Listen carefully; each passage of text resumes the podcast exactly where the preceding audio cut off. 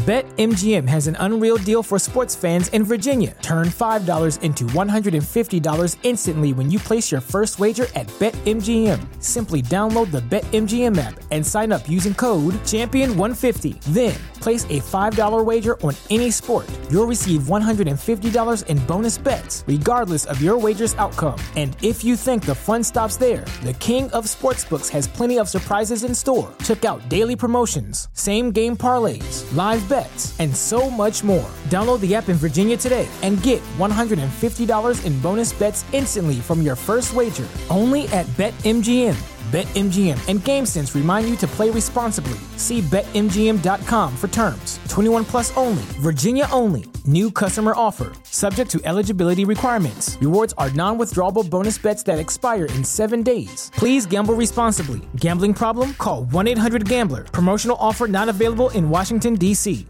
Say goodbye to your credit card rewards. Greedy corporate mega stores, led by Walmart and Target, are pushing for a law in Congress to take away your hard earned cash back and travel points to line their pockets. The Durbin Marshall credit card bill would enact harmful credit card routing mandates that would end credit card rewards as we know it. If you love your credit card rewards, tell your lawmakers hands off my rewards. Tell them to oppose the Durbin Marshall credit card bill.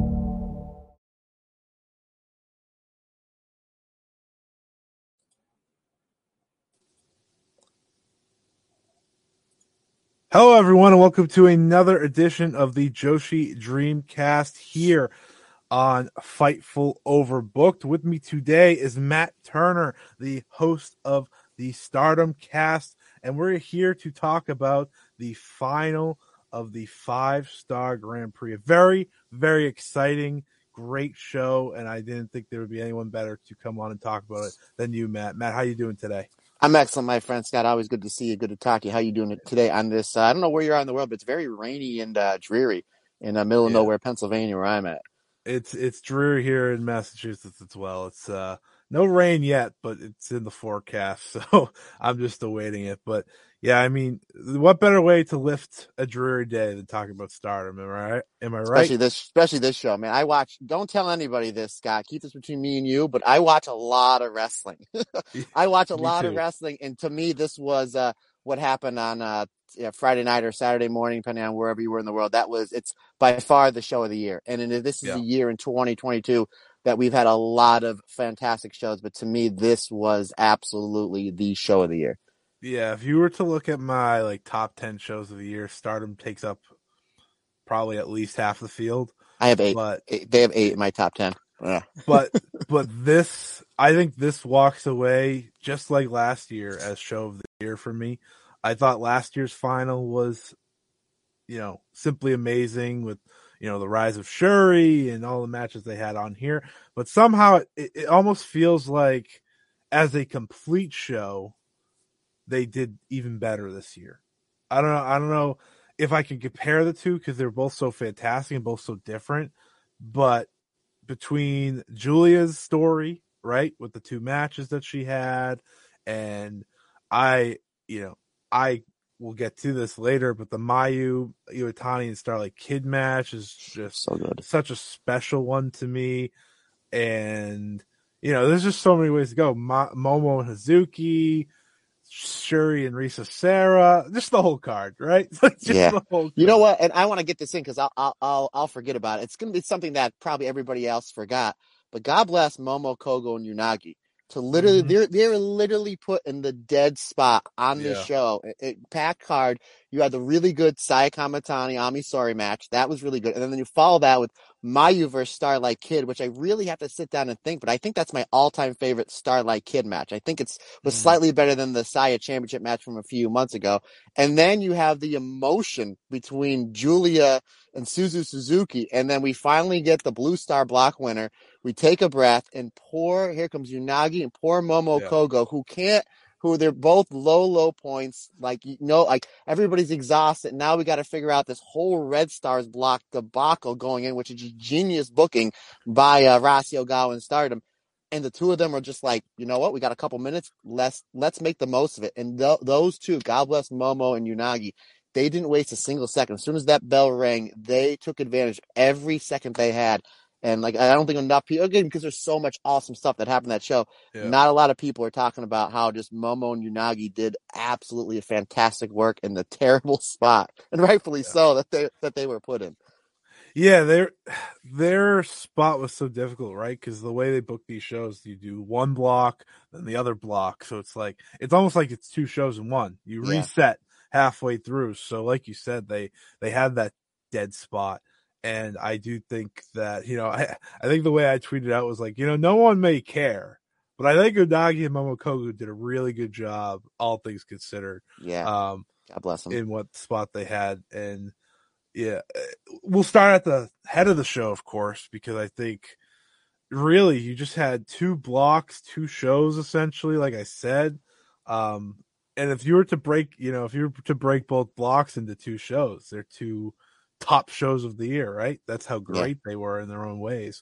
Uh, we'll we'll lump in the final to that red stars block to just you know complete that one. But starting with the Blue Stars block here, you know, you start off with Mirai and Saida, and and I've been talking about this throughout the whole tournament. I don't think anyone, you know, proved themselves more than Mirai in terms of right. Right, she received the big push out of the gate. She won the Cinderella tournament, title match after title match after title match. And I think some people were like, all right, well, let's see.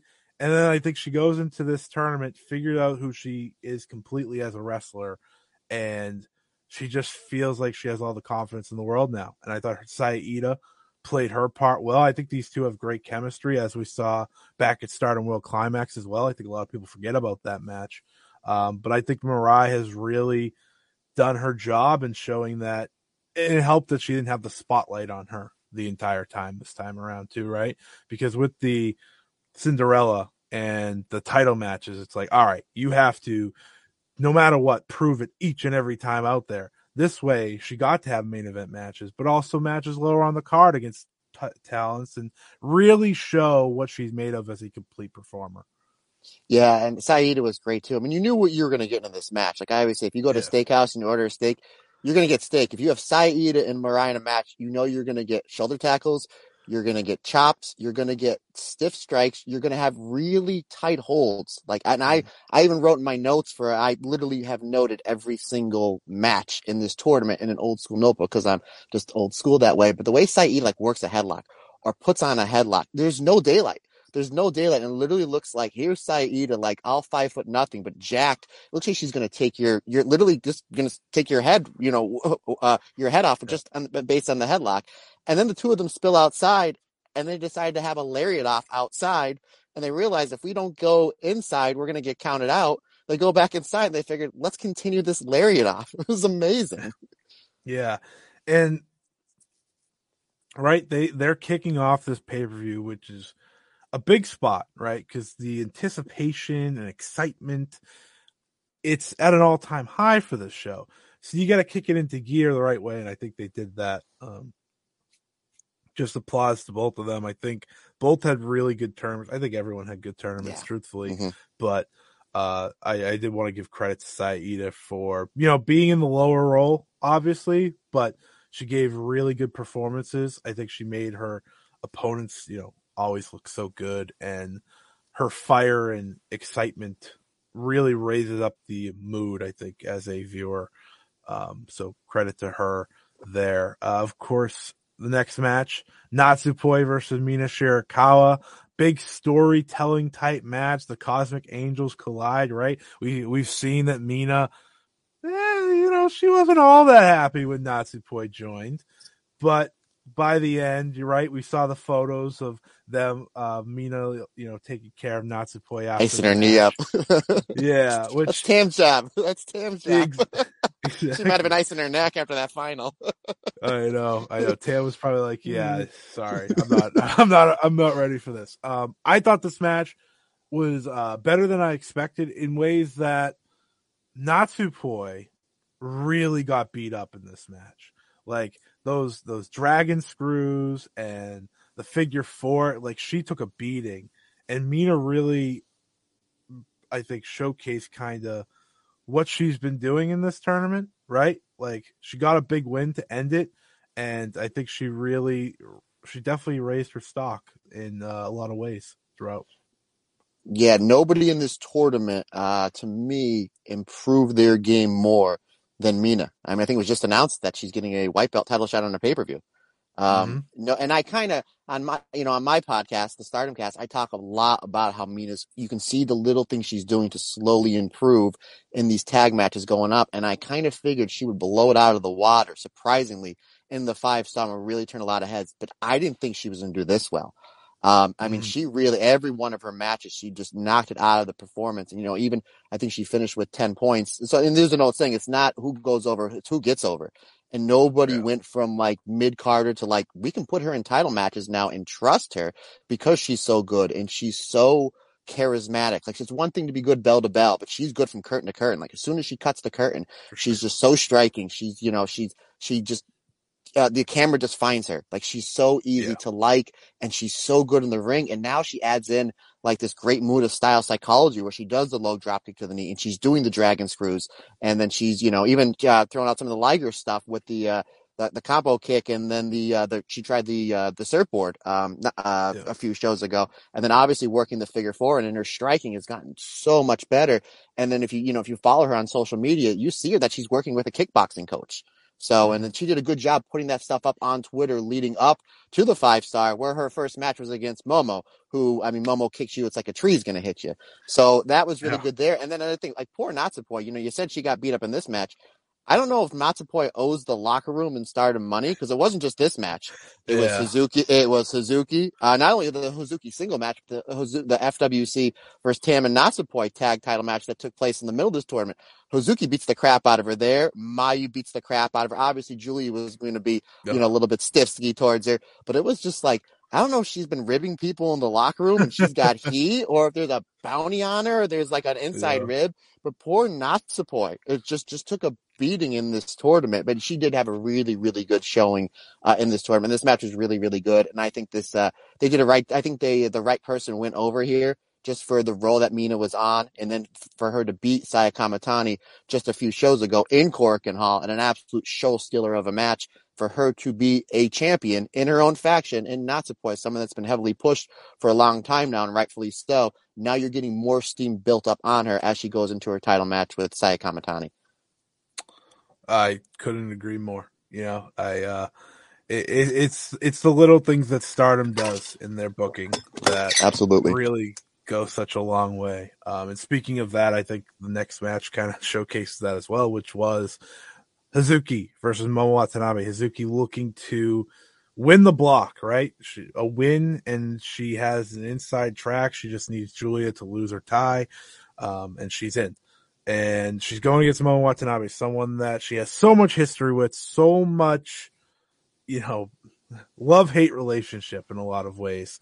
Um, if you watch their matches, you might think it's a little more hate, but uh, they they don't have a, they don't have a bad match in their body, right? They are so good together. This is one of my favorites of the night because it's just so violent. They're just so violent against one another. You know, you got Hazuki who just you know she shoots out of a cannon and then she doesn't slow down, right?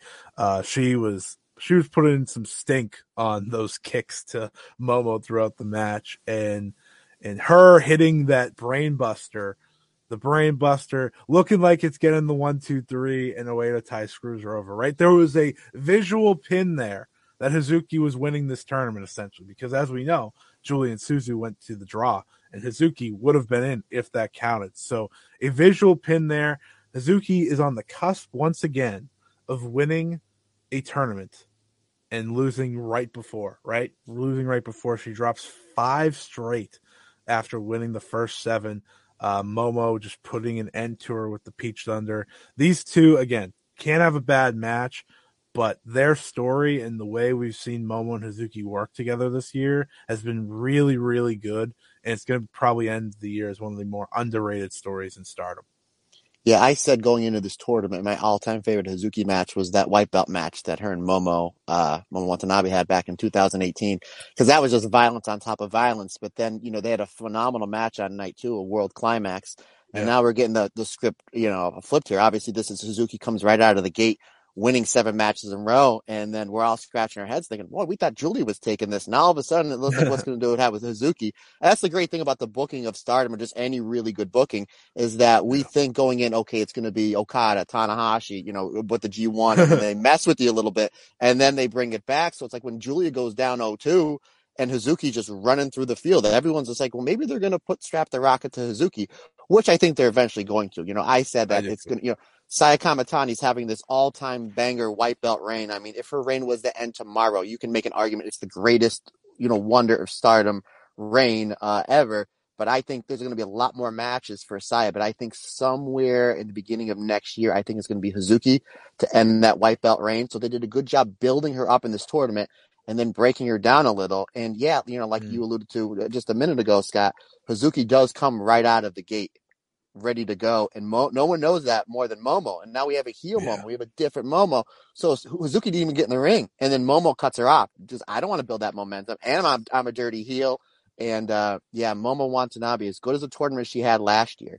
Uh, she had a fantastic tournament. Obviously, this is, it's different because she's doing some heel tactics. You know, the wrench, it's either makes or breaks her. We saw it in the first match with Mina. She went for the Yeah. wrench. She gets distracted. She got rolled up where, uh, you know, the, the, some of the wrench stuff she did with Julia and Mayu that helped her get some victories. And she almost had like a reverse Suzuki where Momo was like win, loss, win, loss, you know, lose Yeah. a couple. And then she, she hit some bangers, uh, out at the end. Yeah. She beat Suzuki here. She beat Mayu. I think she beat Julia. Those are like the last She three. did. Yeah, I mean, those- three. Those are kind of That's some big big names there yeah, those are some uh, those are some big names there, and it sets up a lot of stuff, you know, for, for the future. But yeah, I think obviously this Hazuki Momo Watanabe feud is not over. I think maybe they'll have the blow off of their match um, at Dream Queendom. I think they're going to do either do a big Hazuki Momo match or Utami Momo because they, they never they never touched on that singles match from the turn, you know, ten months ago. So there's a lot they can do here. But yeah, this match was I knew it was going to be great, and it was great, and it was it was the third match in. I was like, geez, you could have Oh, main evented with you could have main evented with that. Yeah, it was it was it was fantastic, and I think the only reason it won't be talked about as much is because of what followed. Right, like you said, it came so early in the show. It's like, oh man, so much happened after. How am I supposed to remember this? Right? I need a Uh, nap. But yeah, like these two are just so so good. They have all the chemistry. Um, I I loved watching these two go head to head. Never, I'll never get sick of it. Right? I'll never get sick No, of and, that. and, and you know better than me, Scott. But Hazuki has never beaten Momo in a singles match, right? Um, I don't think she has. I don't think she has either. And the reason why I bring that up is because look at how Hazuki almost finished her. She hits the Hazuki driver, a senton, three Hazuki drivers back to back to back, Yeah. and then the brain buster. So it's like, I've never beaten this girl before. I need to beat her so I can go on to the finals. So I just use this death finish. And Yeah. then Oedo Tai does the pull out. They don't use too. much. I'm not a big fan of interference, but the way that like Momo Kid and even Yeah. um, even Kagetsu back in the day would just do just a little bit of interference where it's not too much, but it's enough to get heel heat, and that was genius here. Absolute genius. agree. Yeah, I think I think their story is uh, Suzuki just can't get past Momo. I think Yeah. she's probably beat her like when they were younger, younger. But when it comes to the big matches, Hazuki can't get it done against Momo, and I think that's just such a great story to play off of, and it'll probably come back into play right when uh, Hazuki is champion of some sort. That'll be a big time main event match you can run uh, because she'll be trying to get it done. She'll be trying to yeah. save. It's Absolutely. the match she needs, right? Like we just saw the high speed match where Azumi wanted to fight Hazuki, right? Like that was just kind of the same thing. She's like, I need to win a match that Hazuki's in for this high speed title. She did that, and it's the same thing. Now Hazuki needs to beat Momo when the stakes are on the line. She couldn't do it here, but the heel work again is mostly the reason. Also, Momo's in her sting era now. She uses a bat. She uses a baseball bat. She swings for the And fences now.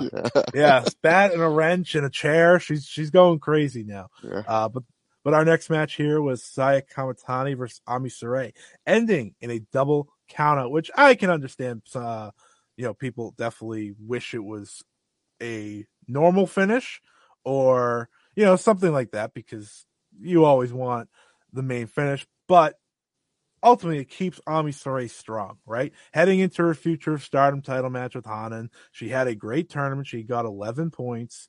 You know, she had a strong tournament for her first time in there. Saya Kamatani, Wonder Stardom champion, right? She's fine. She'll be Yeah. fine. Um, I think this match was interesting because, you know, you have these two wrestlers who We haven't seen in a singles capacity before. Going head to head first time. Ami Sourei, I think, still you know working on parts of her game, but she had a she had a tournament that was I think really showcased what she can be as a wrestler, and you know down the line, I'm sure this will be a title match. Yeah, I'm a big fan of uh, both these ladies. Ami Sourei is just she's really coming into her own. Considering the fact that um, I mean, outside of Stardom, I don't know too too much about uh, Joshi Wrestling Show. I've really never seen her up until the spring, and I'm just a huge huge fan of her. And this uh this match, the psychology was real simple. You have the size and strength of Ami Sourei up against the speed of technique and Saya Kamatani. And kudos to Stardom. You have 13 matches here, and you had three draws, and they were all done different. Like you had the one time, and you obviously getting the one time limit, the one double count out, and then the phenomenal double KO, yeah. and the Red Stars block there uh, with the tag partners. But I thought this was really good. It was a really simple story. They didn't overdo anything. But like even when Ami like Finley rolled uh Saya Kamatani on the top of the ramp, and I'm like, oh, that's like a football field away. Can they get down there? And just in the cadence of the count from the ref, I think Daichi was the ref here, was just so spot on. And that's just mm-hmm. like just a... say goodbye to your credit card rewards. Greedy corporate mega stores, led by Walmart and Target, are pushing for a law in Congress to take away your hard-earned cash back and travel points to line their pockets. The Durbin Marshall credit card bill would enact harmful credit card routing mandates that would end credit card rewards as we know it. If you love your credit card rewards, tell your lawmakers hands off my rewards. Tell them to oppose the Durbin Marshall credit card bill. People don't realize that when you have a match, it's more than just the wrestlers. If you have a ref and the ref is competent, obviously in stardom, they, they certainly are, use it to your advantage. In the way that they brought that count in, they literally did three false finishes on that 20 count because you're like, yeah. Saya's going to get in. No, Ami's going to get in. No, Saya's going to get in. Now they're both going to get in. Then nobody got in because I was sitting on the edge of my seat for a count out, for yeah. a count out. And that's just the genius of just really how Ami and Saya were able to work that. Like Saya Kamatani is hands down my number one rest of the year. She's, she's leapfrog, leapfrog Syuri. She's leapfrog Will Ospreay, She's leapfrog Okada, uh, the whole nine. She's my wrestler of the year. And here it is. She got me biting on a count out. Like, how genius of a wrestler are you? And you're only wrestling like three years. Like, literally, the sky is the limit for Saya Kamatani. Yeah, it's scary to think that she's still probably far from being a finished product in ring. Uh, she's going to keep growing. She's going to keep improving. And like you said, sky is indeed the limit. Uh, all right, let's move on here. Mayu Iwatani versus Starlight Kid. I want to say it now. Uh, you know, I, I've rewatched this one because See, this was this was the match on the show that I couldn't stop thinking about when the show was over, and maybe it's because you know Mayu Iwatani is my favorite wrestler of all time. That could be part of it, and I, I, fully admit that. No, doesn't, doesn't hurt. hurt. Doesn't I think Starlight and I think Starlight Kid's just been you know phenomenal in this tournament of really becoming more of you know again uh, for this this tournament was a lot of finding who you are. I think as wrestlers for some of the younger talent, right? Like we know who Mayu Iwatani is, we know who Julia is, we know who Utami is, is, but Mirai, Starlight Kid, like these two, I think really use this tournament to show what they're made of as singles wrestlers and why they're so popular and why Sky, of course, is the limit, like we were saying with Saya Kamatani. Um, in this match, you know, they, the Mayu Iwatani Starlight Kid story for me is, you know, the best story because it's so simple, right? Starlight Kid moved on from stars. She went to Oedo. She stayed in Oedo Tai because she wants to get to the same place that Mayu Iwatani is. And the only way she can do that is by beating her. Yes, Starlight Kid wants to win the Wonder of Stardom title, the World of Stardom title, and she will. She will. There's no doubt in my mind she will. But beating Mayu Iwatani is how she gets to that level. And Mayu Iwatani this is the best part, right? Mayu Iwatani wants her to get to that level, but she's not going to hand it to her. She's never going to hand it to her, right? You saw it within seconds, I think. The first exchange, and then they stop and look at each other smiling. They're like, all right, this is how it's going to go. 13 minutes go by. Starlight Kid hits all of her new moves that she's learned over the past year, right? Since they last wrestled, except for the Eternal Foe. I think that's worth noting. She was not able to hit that Eternal Foe, but she hit the Black Tiger, you know, pile the pile driver that I can never remember the name of. Um, she has the Numero Dos, which I think has just been a phenomenal addition to her game, the submission work and the and we talked about that with Mina of like the dragon screws, and that has just been fantastic addition. And that struggle that Mayu had to get to the rope, it's like Genius. you know, you know, Starlight Kid, Genius. she's this close, but she's still not even there. Um, and then Mayu catching her with the tombstone and ultimately pinning her with the uh, dragon suplex hold in the end. Uh, just it, it was fantastic storytelling, fantastic action. It was one of my favorites, and like you said at the very beginning of the show, might be your favorite Starlight Kid match of all time. Might be mine as well. I think I think these two hit an absolute home run, and the day that Starlight Kid finally beats Mayu Iwatani will be a very very special day. I think the day that she beats her, I think that's when Starlight Kid turns babyface. She's already there pretty much already. Like she's Yeah, pretty much already like how do you boo somebody that good? But like yeah, when it comes to like I'm mean, this match, I mean you hit you, you right out of the park, Scott. There's really not too much I can add. But yeah, this match was absolutely fantastic. And I get a longer, lot of younger wrestlers that'll ask me for advice. I'm like, who do I watch for selling? And uh, there, I, there's always four people, and in order I go Ricky Morton, Ricky Steamboat, Hiroshi Tanahashi, and Mayu Iwatani. I think Mayu Iwatani is the fourth greatest seller in the history of wrestling, and and my main reason is you watch the way she sells in that match, especially when Starlight Kid locks on that Black Tiger leg crusher. We've seen people get out of it only pretty much by going to the rope. But when Starlight Kid works it and they're working back and forth, and then she does that spot where she takes her foot and puts the heel Mhm. over the throat, people either Yeah. tap out or they pass out. And the way the camera angle was, Mayu's eyes just slowly started going down. And again, the ref was absolutely perfect here because he grabbed Mayu's arm to see if he was Mhm. out. And then the way the ref turned his shoulders looked like he was going to turn to the bell. And I was like, oh man, this is how it's going to end. And then literally Mayu's timing and the psychology on her selling here. And again, knowing where the camera is, all three of those things just lined up so perfect for her. And the fact that she is Mayu, one of the greatest of all times, you know, still in her prime, one of the greatest wrestlers in any company, you know, in any country, you know, male, female, I don't care. She's one of the best wrestlers in the world right now. Literally opens up her eyes. She scoots over a little bit, waits till she gets the crowd right where she needs it. She literally milks the crowd right, waits till they get right to the peak. She opens up her eyes, scoots over a little bit, gets the ropes, and the crowd pops huge. The crowd psychology on this on Mayu is just absolutely genius. And as good as this match was, with the the you know all the moonsaults and the Eternal Foe getting getting reversed into the uh, the the Hurricanrana and the beginning spot with the two of them doing high speed offense, going back and forth and knowing how to how to beat each other, and the fact that Mayu couldn't get the job done with the moonsault, so she quickly went to the two stage dragon. As good as all that was, and it was fantastic. My favorite part of that match was the struggle for Mayu to get to the ropes and know when to get to the ropes. Yeah. It's just genius psychology. It's making an excellent match, an all-time match. If I'm going to give throughout the Dave Meltzer star ratings, this was five stars for me, and it was a lot of that was based on that selling. yeah it it their like i said their story their knowledge of one another is it, it just brings them that extra mile right? Because i think i think what we saw with this match and the next match is we saw you know two former friendships right collide and they're very different though because one of them was out of anger and rage which is the next match and this one's out of trying to trying to prove you're at that level. And the more time that we get to spend watching these two go at it um, and and learn from one another the the luckier we are the luckier we are as fans uh, but i think you nailed it on the head of that struggle really really showcasing the best of both right and and the how close they are it's just that more than anything it's like you know you, you looked like you had mayu but you So still close. didn't you, you So so close. close Yeah, she's still the Um, goat.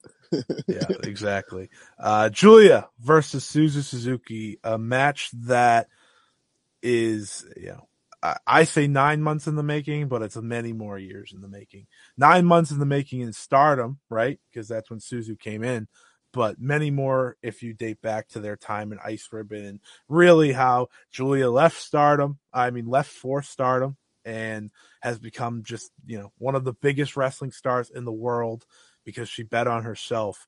And Suzu Suzuki, someone that you know, she just kind of misses her friend, her sister. She felt broken by that. And, and just the way this match starts out with them crying across the ring from each other. I don't think anyone was ready for that. I don't think anyone predicted tears coming from either of them because, you know, this whole story has been Julia being so serious and so strict and like, you know, she kind of I won't say no selling Suzu's importance and care, but she's been like, yeah, brushing it off. And then the moment they step in that ring, it's like, all right, you see it, you feel it. And, and this match, you saw it, you felt it, you, you understood. It, it was my best way of explaining it. It's like, it's when two siblings are mad at each other and they just got to fight it out, right? Cause in the end, they have this incredible battle and then they're embracing. They they they're types of personalities where they're not gonna like full out hug and whatnot, but they're like, okay, there's love here, right? There's love here, there's care here. And I think this was like the perfect way for Suzu Suzuki to complete her tournament, right? She she is the outsider who was had a chance, had a chance at the finals with this match. She wasn't able to win, but she didn't lose either, right? She didn't lose. She didn't, she didn't, yeah, she didn't lose the overall winner. You know, she, she did on the final night. The and there's there's of course future implications I'm sure there, which we'll see uh, eventually. But uh, Giulia, you know, she started off her night with this absolutely fantastic physical, emotional war that you know, it, it's so good that you just got to see it, and you got to see this whole show. That's the whole point of me and Matt recording this. Is we're not trying to tell you what happens so you don't have to watch it. No, we're trying to hype you up so you do watch it if you haven't, because like we said, show of the year. This match really, really emphasize why Stardom's at the top of their game. They're bringing in people that aren't even part of their roster, having such important, such major matches, and it is working out so well. These two absolutely killed it. Do you think uh, when Suzu Suzuki, when she cut the curtain, this match was over, Rossy Ogawa handed her a check and a, a contract?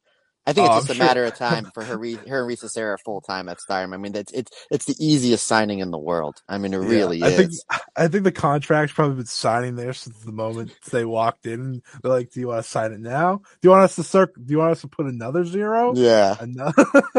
just like it it, yeah, you're right. It's the most no brainer signing, and it's probably just a matter of time before they just finally say yes. And because uh, they fit in so well, they fit in yeah. so well. This this tournament really showed that and they the two of them will fit so well with the already stacked tag division they have. I mean, obviously, oh, yeah. it's, it's pretty clogged up in the red belt and white belt scene. I mean, especially coming out of this tournament, it's like now we're going to add Mina and Hazuki to them, and rightfully so. They deserved it, but so it's like if we're going to sign Risa and Suzu full time, you know, what do we do with them? You know, you throw them in the singles matches. Obviously, this is a return match here.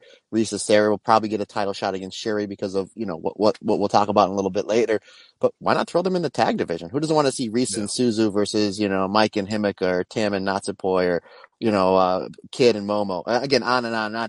But my main takeaway from this match, obviously, big fight feel. You know, you talked about not only that big fight feel, these two, th- these two, now everybody on the show, not but specifically these two, felt like such huge stars on their entrances. I mean, they did. Stardom did a great job investing money into that giant jumbotron. It very mm. felt like very much WrestleMania feel. It felt very much, especially in the main event, which we'll obviously we'll get to, like very much like a Tokyo Dome style entrance.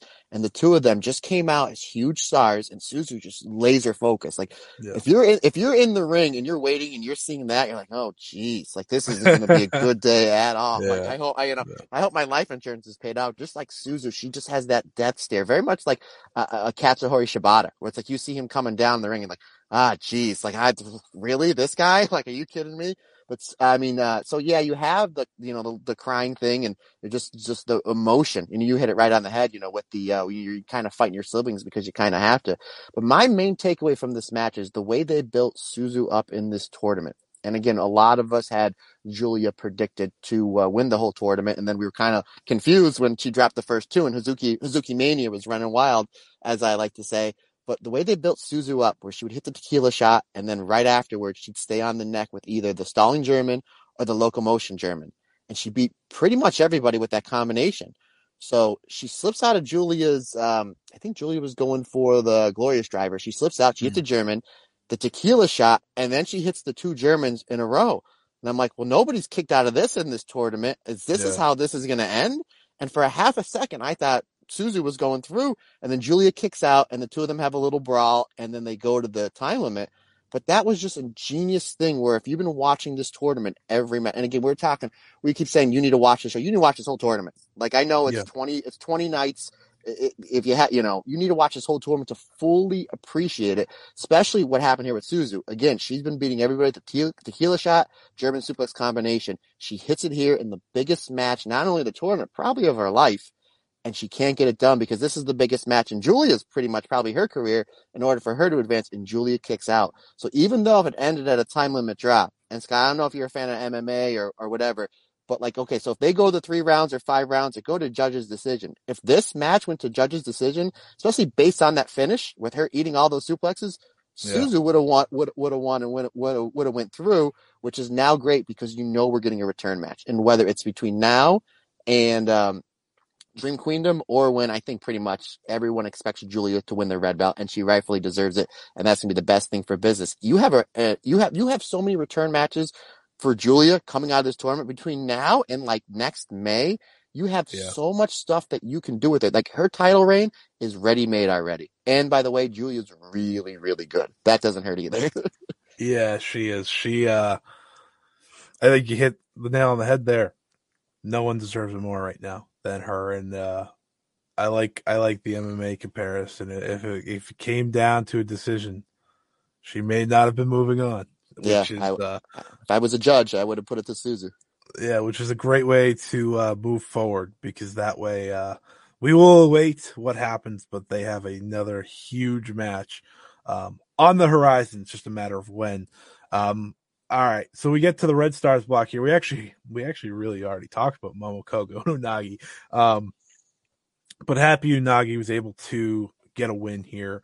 Um of course, we are recording this the same day that seems like she's going a little bit freelance uh, moving forward as she tries to prove herself. That that seemed to be the theme of the video. That after having such a tough five star, she wants to travel around and try to show that she can grow and build herself back up. She did say she's still a member of the Cosmic Angels. She still gets stardom in her bio, so it doesn't seem like Unagi Sayaka is leaving full time or anything, but it does seem like she will be f- skipping the tag league. She will be skipping the upcoming pay per view, and it looks like she will turn her um she'll turn her mindset to outside for a little bit, which is very interesting. But uh, still nice to see her get the win here. Yeah, you know, best of luck to her. Obviously, uh, I was really looking forward to her and Mina as a tag team. Uh, we get Mina and Saki. Obviously, that's a whole nother conversation for a whole nother day. Yeah, Uh, but yeah, I thought this was again. I talked about earlier. Like God, they were put in the worst spot. Like, just Mhm. because, like you know, uh, this is at a spot where it's just like you got 13 matches to do. If I'm going to go to leave to go to the bathroom or get a beer or popcorn, or whatever, this is going to be the match. And like I said, the bell rang, and these two were like, "We got nothing to lose," and they went all out. And I thought Momo Kohgo for being a replacement because she was Tech. You remember she was Tekla's uh, replacement. I thought Momo Kohgo had a really, really solid tournament, and I thought this was it's a match that not a lot of people are going to talk about. You know, when it comes, especially when it comes to how great this tournament was and how great the show was. Yeah. But I think these two went out there and they left it all in the ring. And you know, I, that you always get a standing ovation from me if you go out there and bust your ass and leave it all in the ring. And that's what these two ladies did with the time they were allowed. yeah, they did they did the most they could, um, and you appreciate that sort of effort from them. Um, all right, let's talk about the next match. I don't know. I think we might talk about this match longer than the match lasted, but uh, Saki Kashima defeated Azumi in I believe 45 seconds to officially eliminate Azumi from the tournament uh, via revival, of course. Uh, you know the the most deadly move in all of professional wrestling. Uh, she she beat I think every top contender in this tournament. Saki did. She finished with 12 points, uh, which might I probably the most points she's ever had. Obviously bigger blocks now, but uh, still awesome showing from her. I thought throughout she was she is the best spoiler in wrestling. Best tournament spoiler you got in the game, right? She can beat anyone at any time. She can lose to anyone at any time. But the way they did this here, I, I don't think I could have done it more perfect. Yes, you would love to see Azumi on her birthday have more of a match with the new, you know, she was all decked out in new gear and all this stuff, but you know, Saki Kashima had other plans. She had other plans. She had she had to move on in her day, right? She had to uh she knew she knew her friend was coming back later in the night, so she had to uh, prepare for that to watch from a horizon. She wanted to get it over with, um, but really fun match, even though it was 45 seconds. It, yeah, that just goes shows you how good these two. And we saw Zumi and Momo uh, Watanabe in the uh, in the first round. First, yeah, I believe it was the first round of the Cinderella. They went less than three minutes, and I was I remember reading the result, and I was like, really? And then you watch it, wow, that's really good. And I remember getting ready for church. It was this Cinderella. It was a Sunday, and I read that Mayu got beat by Saki in like 30 Yeah. seconds, and I was like, "Are you kidding me? Are you kidding me?" And then I watched the match, and I'm like, "Oh my!" And it got a pop. And again, that's what at the end of the day, that's what you want. You want that crowd reaction. So again, you know, we talked about this giant screen, right? So you get this giant, phenomenal, you know, Titantron, Oga- Rossy Ogawatron, whatever you want to call it. Azumi comes out. She's got the, you know, the purple robe. She's got the purple hair. Her her Titantron screen. It's like a purple roller coaster, whatever it is, and she just come with that theme music, and she just comes out as such a huge star. And and my wife, my wife's prediction for the tournament was Azumi winning the Red Stars block, and I thought, ah, nobody really has that. It's mostly Utami, uh, Tam, and some people have Syuri, but she was like the only one that was like dead stuck on Azumi. And I was like, I told her that obviously she's not crazy like me. She wasn't getting up at 2 a.m. to watch the show. Uh, but I told her, I said, yeah, if Azumi's got a really good shot at winning it. So Azumi comes out the whole thing, big star power, and then she takes her robe off and she's got new gear on her birthday. And I'm sitting there on my couch at 4 or 4.30 in the morning, whatever it is. And I'm going, I don't know how my wife does this. She's never watched wrestling until we got together, you know, 13, 14 years ago. And whenever we do like predictions on the G1, she beats me. She beats my friends. She beats friends of mine that work for AEW, the whole nine. Like, I'm like, she's to do this again. She's to, I can't believe this. And I literally tweeted out, Azumi has new, good, good, good for Azumi. She got her own birthday present with uh, a new robe. And next thing I see is they're trading. Well, they did a good job. They traded each other's finishers in the beginning, Yeah. like Azumi. So they, I thought that was really cool. And then it was over. And I was like, wow, how about that? I was like, well, maybe they figured, well, they're going to give Azumi a nice, easy paycheck Yeah. in front of 2,500 fans, whatever it was. You know, they'll get, yeah. I was like, oh, I was like, well, at least she didn't have to do much. New gear, the whole night, and what a red herring just for Saki Kashima to literally hit probably the most dangerous move in all of stardom. You know, you can take your Peeps Thunder, you could take your Vermilion World, you can take in all the submissions that Giulia does. I think that the the uh, the win percentage when Saki Kashima hits the uh, the revival, the Kishi Kaisei, it's insane. It's like literally the most deadly finisher in all of wrestling because all it takes is a three count. Whether I drop you on your head or I roll you up, you know. They did a great job building uh building Yeah. Saki up here. Sa- Saki laughs at the idea that the one winged angel is stronger. Uh, yeah, Yeah. she don't, she don't care that big. Oh, that's only been kicked out of once. Yeah, well, I win every match with this. So I would I would Uh, love to see her and Suzu Suzuki have a death match where like Suzu's just pounding on her. She goes to hit her with like a, a light tube and she ducks and then she puts in the Uh. Kishi Kaisei and pins it. I think that'd that be would be great. fantastic. Oh man, and, and Saki, if she wants it, she has a high speed title match opportunity now, which um it feels like will have to be a must after that.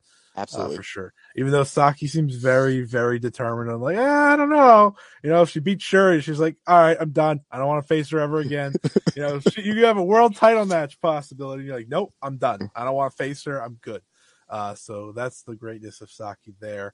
Uh, moving on here, Koguma versus Utami Hayashishita. Uh, all I can remember from this match, and for good reason, is the finish. The finish was beautiful, right?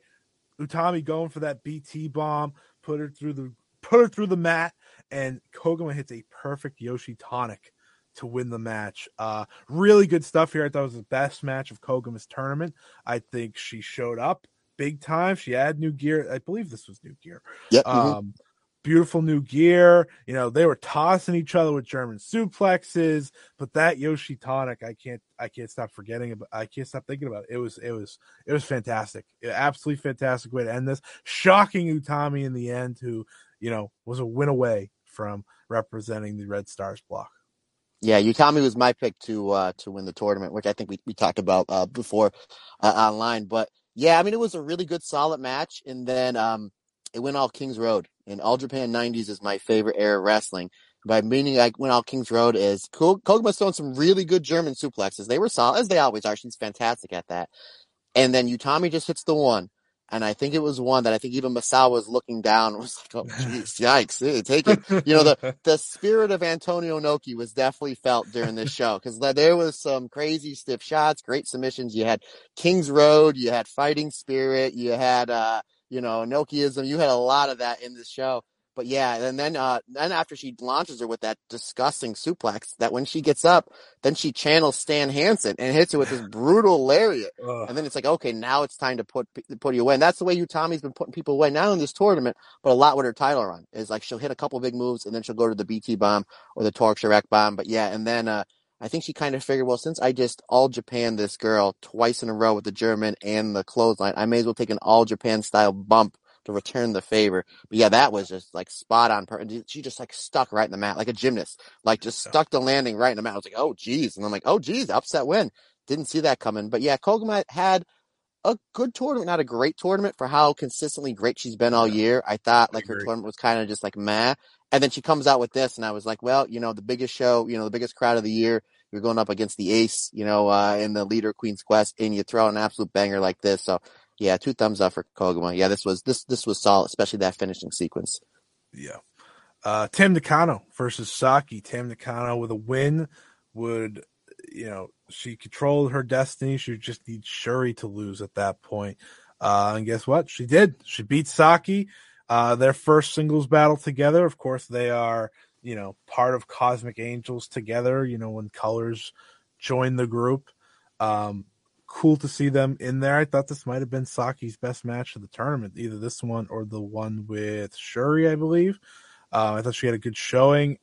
To me, it always felt like it had to be Tam. You know, once Utami uh, once Utami lost, you were just sitting there like, all right, this is Tam's time, right? It's Tam's time to win this block, go on to face Giulia. It's a match made in heaven. It's almost it's near perfection. Um, and I thought it, ultimately that's where they went, and it was the right choice. Um, this match again, very solid wrestling. You know, no complaints here. It was in a weird spot too because you had the next two matches, and it's like, all right, we'll see what happens, but um, good stuff. Yeah, and it's always tam time in my household, Scott. I'm just telling you. Uh, yeah, always really, riding the Tam road. Yeah, gotta live that. Gotta gotta do that Tam road. I, it, literally at a point where I use the violent shooting as a comeback spot in my matches, and as I do it, I yell Tam road, and I don't think anybody gets it, but it just it just pops me. It just pops me. But um, uh, but yeah, this was really solid. Um, again, you're not gonna you don't want these go, these girls to go too too long. I think there's a better match in them if they get a, a, three or four more minutes. But again, we got 13 matches, and we're trying to keep Tam somewhat healthy because Giulia probably didn't come out of her match with Suzu Suzuki. You know, uh, she came out with probably that a little little banged up. But I was a big fan of that fact that Tam had to use five violent shootings to uh, to wear uh, Saki down until she hit the violent screwdriver for the pin. But yeah, this was really solid. And again, Saki was kind of a question mark going in. Well, she was she was legit the uh, the last person that was announced. A lot of people thought it was gonna be Kari. A lot of people thought it was gonna be Takumi Iroha. I'm sure you had you know your uh, your picks on who you wanted to be. And when they found out it was Saki, I was kind of like, oh well. Okay, let's see what you have here. And I thought she had a solid outing. I thought the Syuri match she had was the best. The Utami match was the second best, but this one was right in the mix. Uh, you know, you had the three big stars in that block, you know, Syuri, Utami, and Tam. I thought you, uh, Saki, I thought she showed up really well for each one of them. And again, she's one of the many uh, competitors in this tournament that are coming out a lot better than she was going in. So I was a really big fan of Saki in this tournament, and I think she wrapped it up uh, really nice with this match with Miss Nakano. Yeah, for sure. Uh, we, we close this show with three matches of just you know high stakes. Um, a first time ever match, a former World of Stardom title match, and of course the final. So here we go. Maika Himeka, first time ever. Lots of excitement here going into this one. Uh, both of them coming in with 14 points, of course. Um, a win makes it a little bit cloudy on what happens, but I thought they, th- I wouldn't have done this match any differently. I think that's my best way of looking at it. I think they booked this to perfection, truthfully. I think, you know, having neither of them able to beat each other is perfect, right? You don't want you know, these two are tag team partners. They're they're treated on the same level in DDM. Um and they know each other so well. So seeing one of them win would have been odd. I think, in a lot of ways, right? It would have been weird to see one of them get the better of the other. And I'm sure there will be a day that happens. But right now, I thought this this was as much of a powerhouse battle as you'd hoped, right? Them just absolutely destroying each other with lariats back and forth, back and forth. Just oh, the the the speed and the power that they put into their moves. It was it was it hurt to watch it just hurt to watch, right? All they're doing is running into each other. There might have been more physical things on the show, right? I mean, we watched Giulia hit a headbutt on Suzu Suzuki and stuff like that, but I don't know. I, I walked away from this one being like, you know, it's a good thing they don't have to wrestle again because they left it all out there. They left it all out there. Uh, Himeka kicked out of the Michinoku driver number two, which was a big spot there. Never didn't expect that. Of course, uh, Maika has added the spinning one in this tournament, which seems to be her new, you know, ultimate finisher. But uh, the double knockout was uh, a class finish for this. And Done with two forearms too. You figured yeah. you figured if if if someone if you missed this match and you found out this match ended in a double knockout, you'd be like, "That's great," but in your head, you're probably like, "It's got to be lariats, right?" You yeah. figure that's the way it's going to be, but they went with forearms, which is perfect for the way this was set up. But yeah, again, kind of going into the Saida versus Mirai match. You you go to a steakhouse, you order a steak. A steak this was a delicious steak because this was fantastic. This match, I think I wrote down my top ten matches, and I literally I wrote it down, and I was like, I'm not going back to it because it's so hard to do top ten. Things. Yeah, like to a point 157 where choices. Yeah, and, and it, again, there wasn't to me there wasn't a bad match on it. Like there was good to like match of the year, match of the year. But um, yeah, this is definitely ranked in the the uh, the top percentage. But this, yeah, this was terrific. I was also a big fan. Not only, again, this was it was almost like a little bit of the Saida versus Mirai match where the, the two of them were close on each other on the outside where they're like, let's just do shoulder tackles on the outside. Ugh. And then Maika was like, well, here's what I'm going to do. I'm going to give you the Harley Race stalling suplex onto the outside. Now, granted, there's a mat there. But let me tell you, folks, from somebody who has two deteriorated discs in their lower back from 20 years of pro wrestling, those mats only do so much. They only they only take away so much.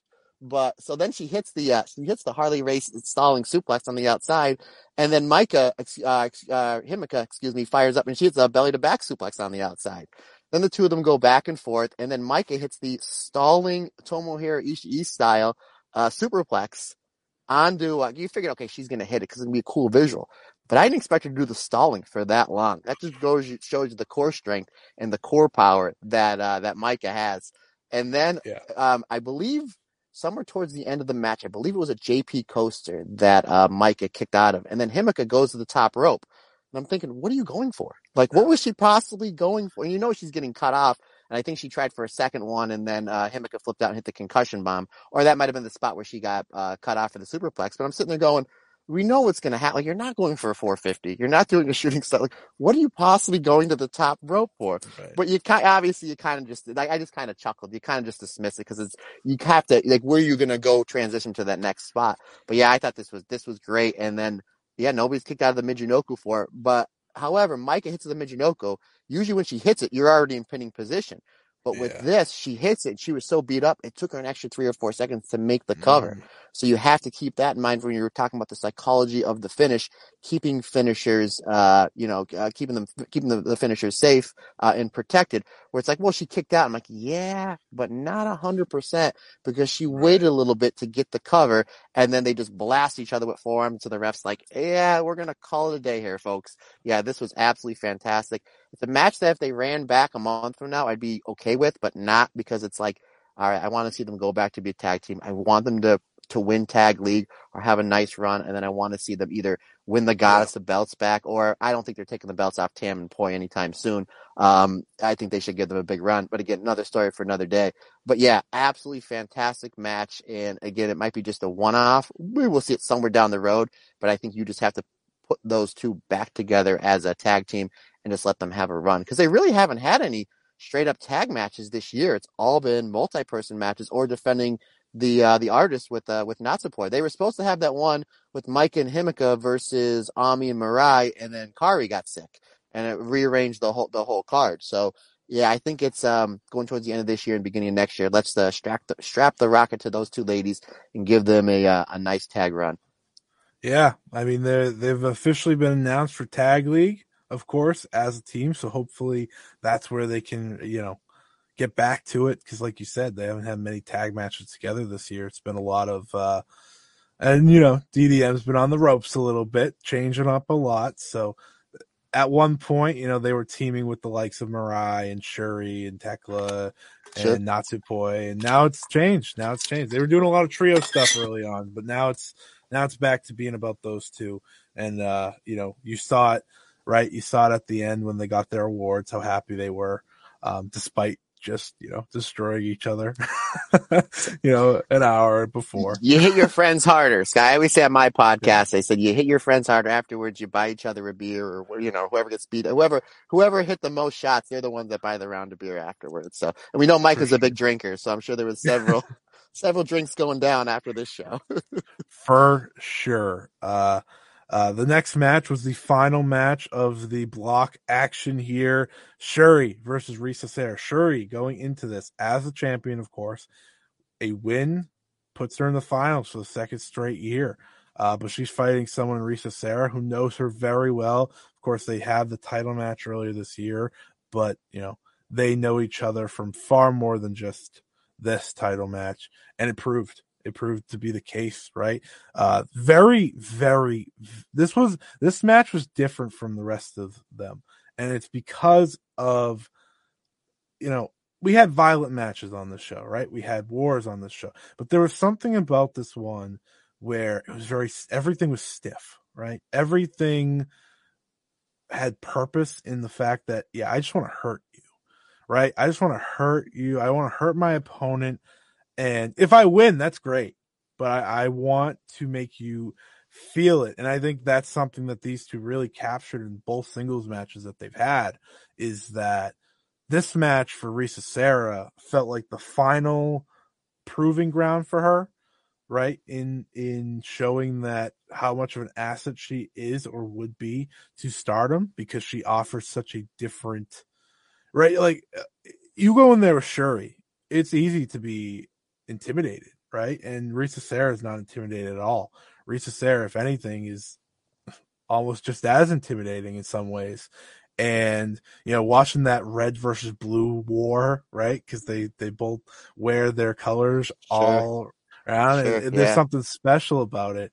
And uh, the the finish of this match was definitely weird because you know it's kind of she kind of hit like a quick air raid crash and then pinned her in a lot of ways, but it was more so supposed to be just a roll up type thing.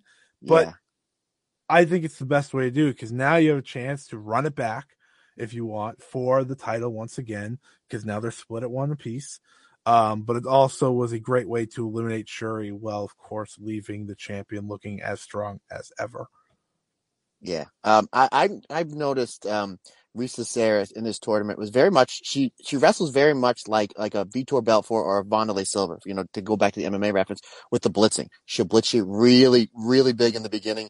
And even in the end, um, she'll always hit the combination where she'll uh, hit the air raid crash, the sit out DVD, and then the bombs away double knees. And it's like mm. she just hits like four or five moves right in around. I'm a big fan of that because if you think about it, you know, if we're t- taking kayfabe out of this and it's supposed to be a real sport, if you have somebody down, you're not going to let them back up. You're going to hit them with a couple things in a row.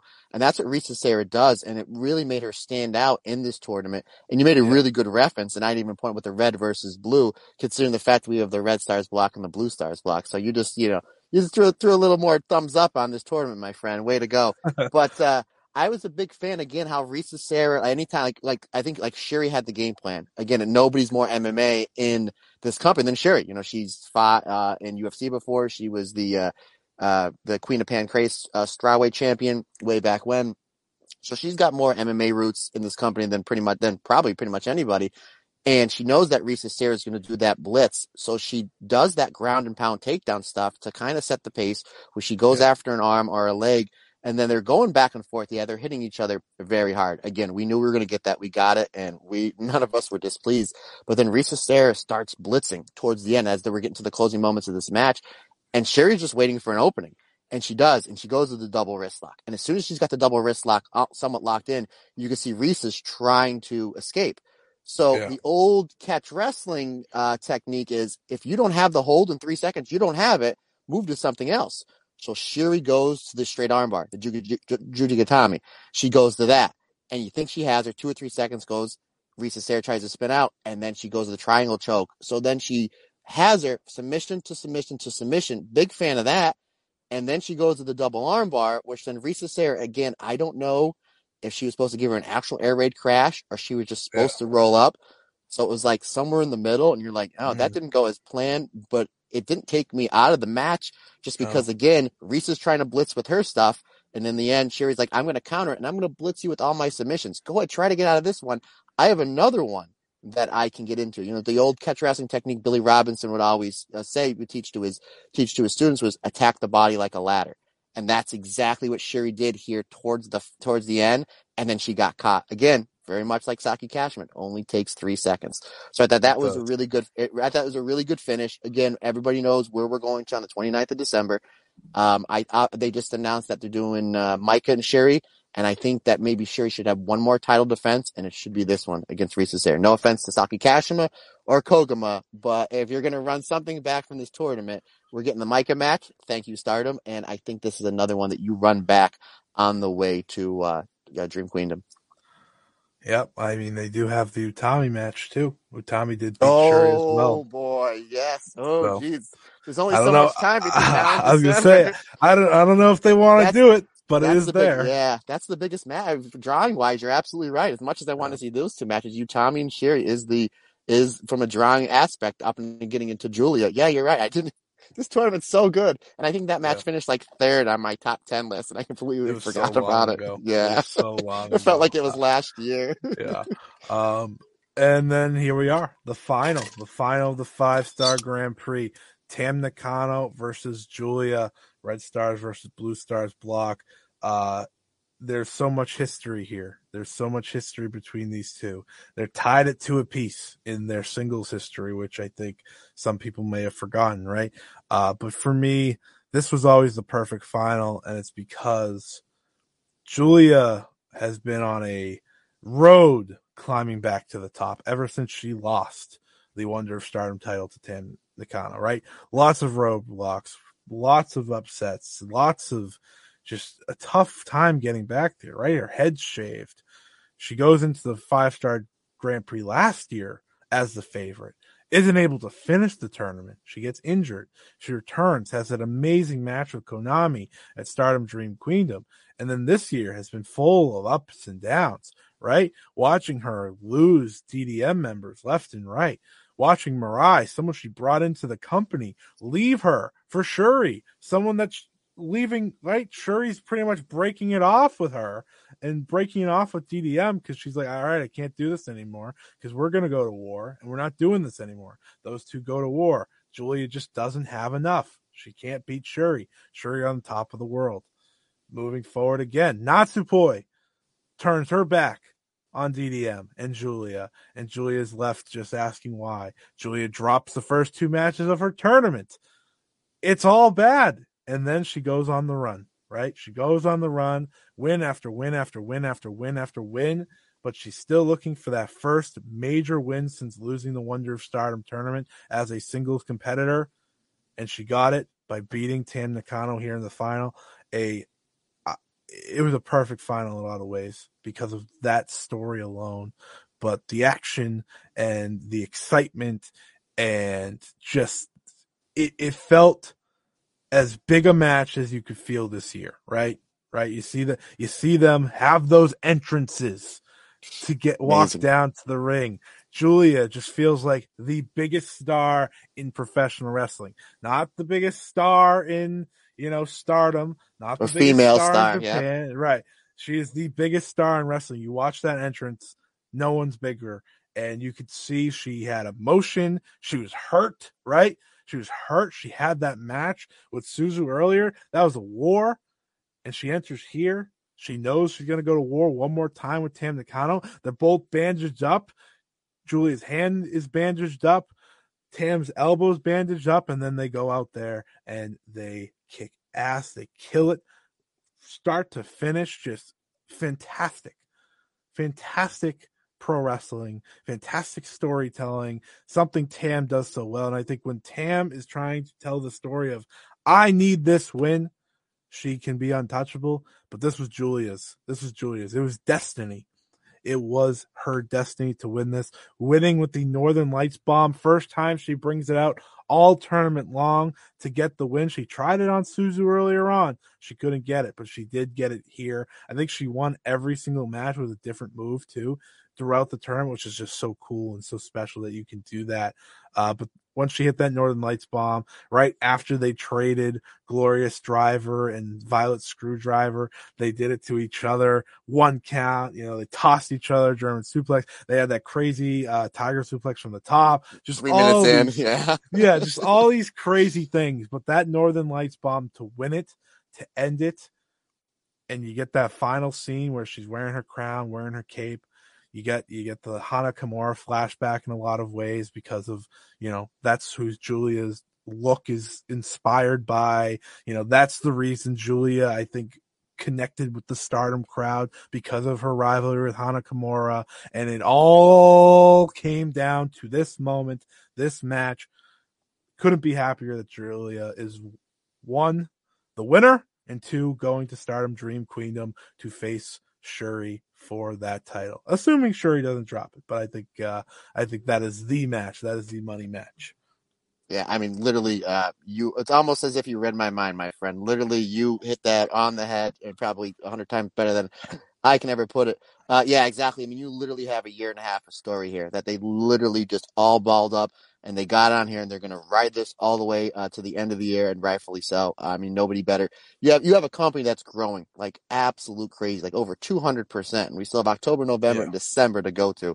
So it's like you look at it, it's like okay, well, who who what do we do to keep this momentum going? And as great as Syuri is as champion, I think right now it, it, this is very much reminiscent to um, the beginning of 1998. If you're a WWE WWF fan, where everybody knew Stone Cold Steve Austin was winning the Royal Rumble and was beating Shawn Michaels for the belt at WrestleMania. Bad back or no back, that's the way to go. As great as a wrestler and champion as, as Shawn was, Austin's the guy to go to. This is as great as Syuri has done with the belt. And you're literally going from uh, Mayu all timer run to Utami all time run, Syuri all time run, and it's pretty much the worst kept secret in wrestling. It's going to go to Giulia. And I'm sure how good Syuri and Giulia are, there's gonna be times at that match that we're gonna be doubting, like, oh no, they're gonna have Syuri win, like holy holy smokes. And then, yeah. you know, like I said before, you literally have so much set up for Giulia. You have Mirai because she lost to her. You have um, Momo, she lost to her. You have Hazuki, yes, please, because she lost to her. You have um, uh, she drew with Suzu, and just think of somebody else I'm missing. I got uh, Mayu. Uh, she drew Mayu. Oh, geez, yeah. how can I miss that? She can't. The, the the fun thing with Mayu, she she has such a tough time beating Mayu, right? Like yeah. they're they're I think they're one one and three against each other. So it's like. So it's it's a ready-made storyline, and then it's like you can build Natsupoi back up. That's still there. Yeah. You know they're gonna run her and Starlight Kid back together. But why wouldn't you? For all the buzz that match got for what happened in Korakuen Hall, you know, just about a month ago. So you literally have so much stuff you can do with Giulia, and then you're going to put the red belt on her and then it's going to be an all-time run. It's there's no not unless she gets hurt or you know I don't like saying that because I don't want to see anybody in any sport get hurt. It's the worst. But not unless like something crazy happens, you're literally going back to back to back with all-time World of Stardom title runs. There's no way that if she's wrestling Mirai and Mayu and Momo, and if they run Syuri back, and then obviously we all know the big match is Utami somewhere down the line, and then they can always they're going to build Tam back up sometime in the spring and summer, mm-hmm. and there's a maybe there's a chance Tam wins this tournament next year, and we have Tam versus Giulia in the for the main event. I, you know, I'm booking 14, 15 months ahead, but that's the way Stardom books with their long term booking. There's no way this is any of these matches can miss because Giulia's just getting better, and her yeah. star power, Scott. I mean, t- I mean, I know I'm crazy, but tell me if you think I'm crazy. It like her coming off this show. It's very much how Kenny Omega felt after Wrestle Kingdom 11 like she's literally the talk of the wrestling world. And considering the fact that she's an all, it's an all female promotion in Japan, it's absolutely startling. Like that entrance alone, like, you know, and Tam, obviously, you know, they pretty much gave Tam like the same entrance and Tam's just, she's fantastic. She's just on another level as well. But Giulia just feels like she has that Kerry Von Erich it factor where nobody else can touch her. She's just on a completely different level. And by the way, she's phenomenal in the ring as well. I mean, yeah, she she feels untouchable in a lot of ways right now. She uh she is like like I said, she felt like the biggest star in wrestling on that entrance. Um, at the end of the show when she won, she felt like the biggest star just that we've seen. Right? It it was it was the culmination of a lot. Right? She's Io Shirai level of star power and stardom, and that's a big. I go. I think Io Shirai is the greatest women's Yeah. wrestler of all time. I know you have Mayu. I have Mayu right underneath her. But as far as star power goes, I mean, Io is great. She was is she was is in the ring. She has that presence of star power from Mhm. the moment she cuts the curtain. And the For only sure. person that I've seen in 11 years of stardom that is even close to her with that is Giulia. Yeah, I think that's a fair comparison. It's it, it's star power that you know breaks through the ceiling of sorts, right?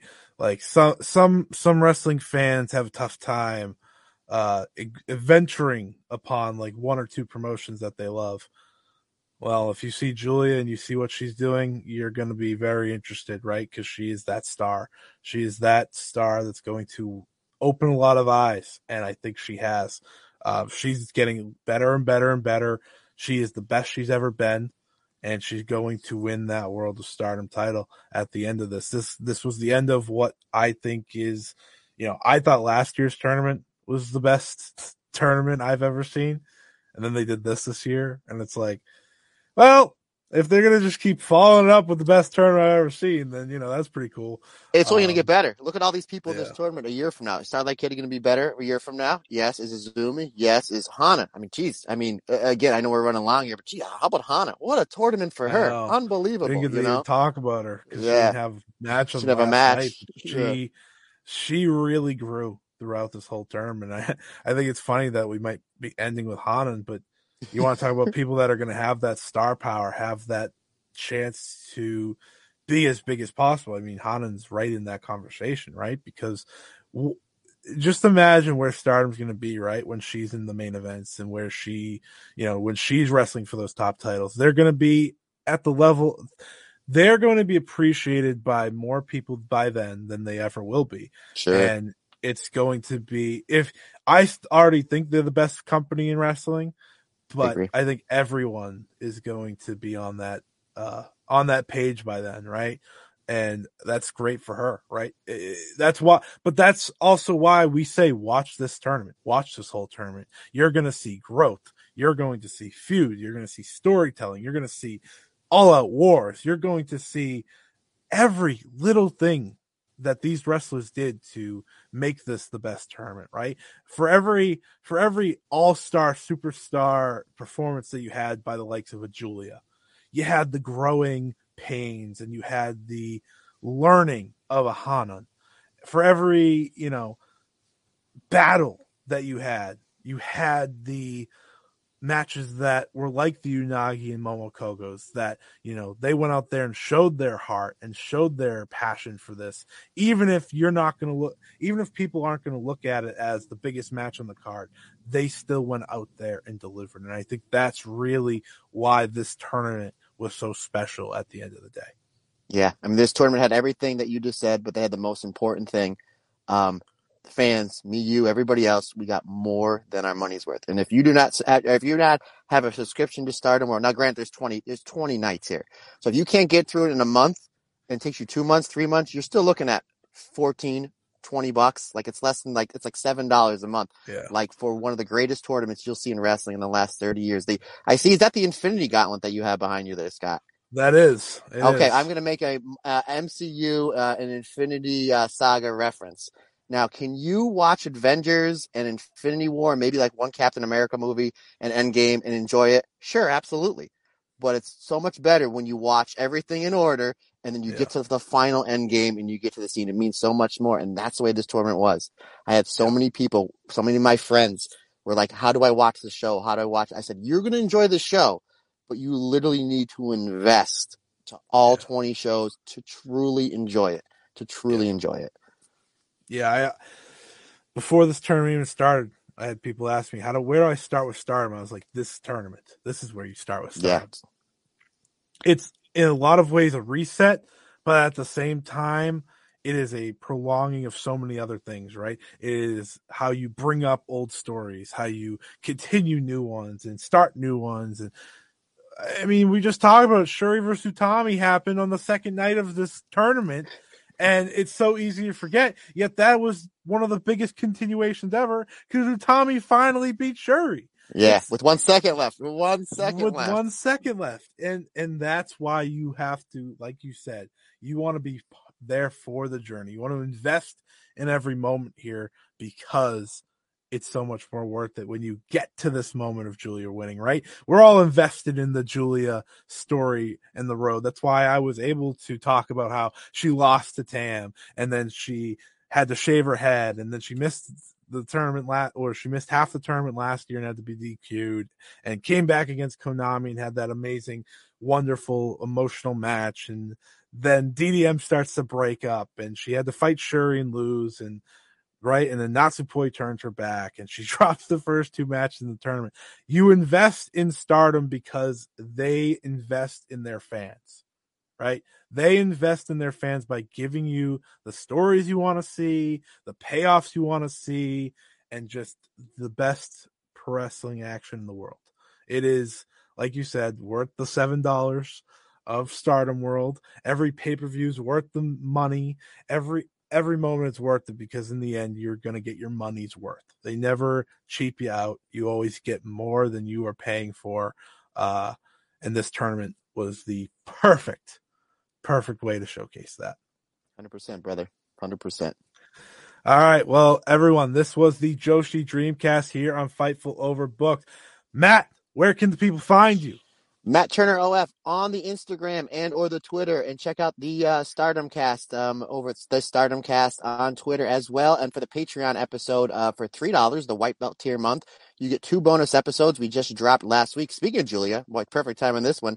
The Giulia, a Wonder of Stardom title review, where I go through all the matches she had for the Wonder of Stardom uh, Championship, and then for the Red Belt tier members, uh, you get a weekly watch along every Monday we drop a uh, watch along where I will watch a match and I will pick it apart and show you uh, the different things and psychologies about the match and depth. Well, today is Monday, so today we dropped the uh, final. We went back to four years ago. We went to uh, Utami versus Mayu, and uh, that's five dollars a month. So you get everything the white belt tier Patreon members get.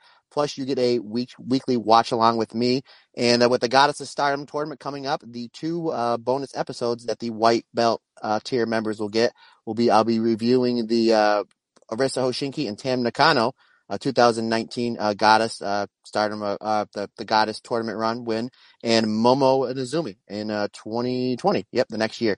Uh, that those will be that's what we'll be dropping uh, this month in the month of October. But yeah, guys, any questions, comments? The best way to get a hold of me is just hit me up on the DMs on Twitter. Once again, it is Matt Turner OF.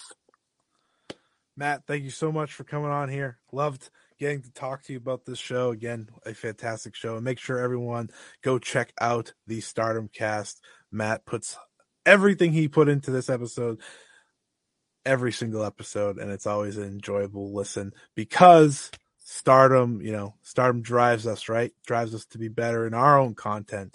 Um, and uh, it's fantastic stuff. So thank you for listening. We'll be back next time. Talk IWGP Women's Title Tournament. I'll be back to talk. Uh, I don't know. There's so much going on. God, Goddess Tag League, right? Like I, I, I, was trying to remember it all. There's so much going on. Yeah, paper you just got announced. Yeah, that. man. Yep, and so much other Joshi content as well. So until then, everybody, thank you and have a good one. Be safe, everyone. Say goodbye to your credit card rewards. Greedy corporate mega stores, led by Walmart and Target, are pushing for a law in Congress to take away your hard earned cash back and travel points to line their pockets. The Durbin Marshall credit card bill would enact harmful credit card routing mandates that would end credit card rewards as we know it. If you love your credit card rewards, tell your lawmakers hands off my rewards. Tell them to oppose the Durbin Marshall credit card bill.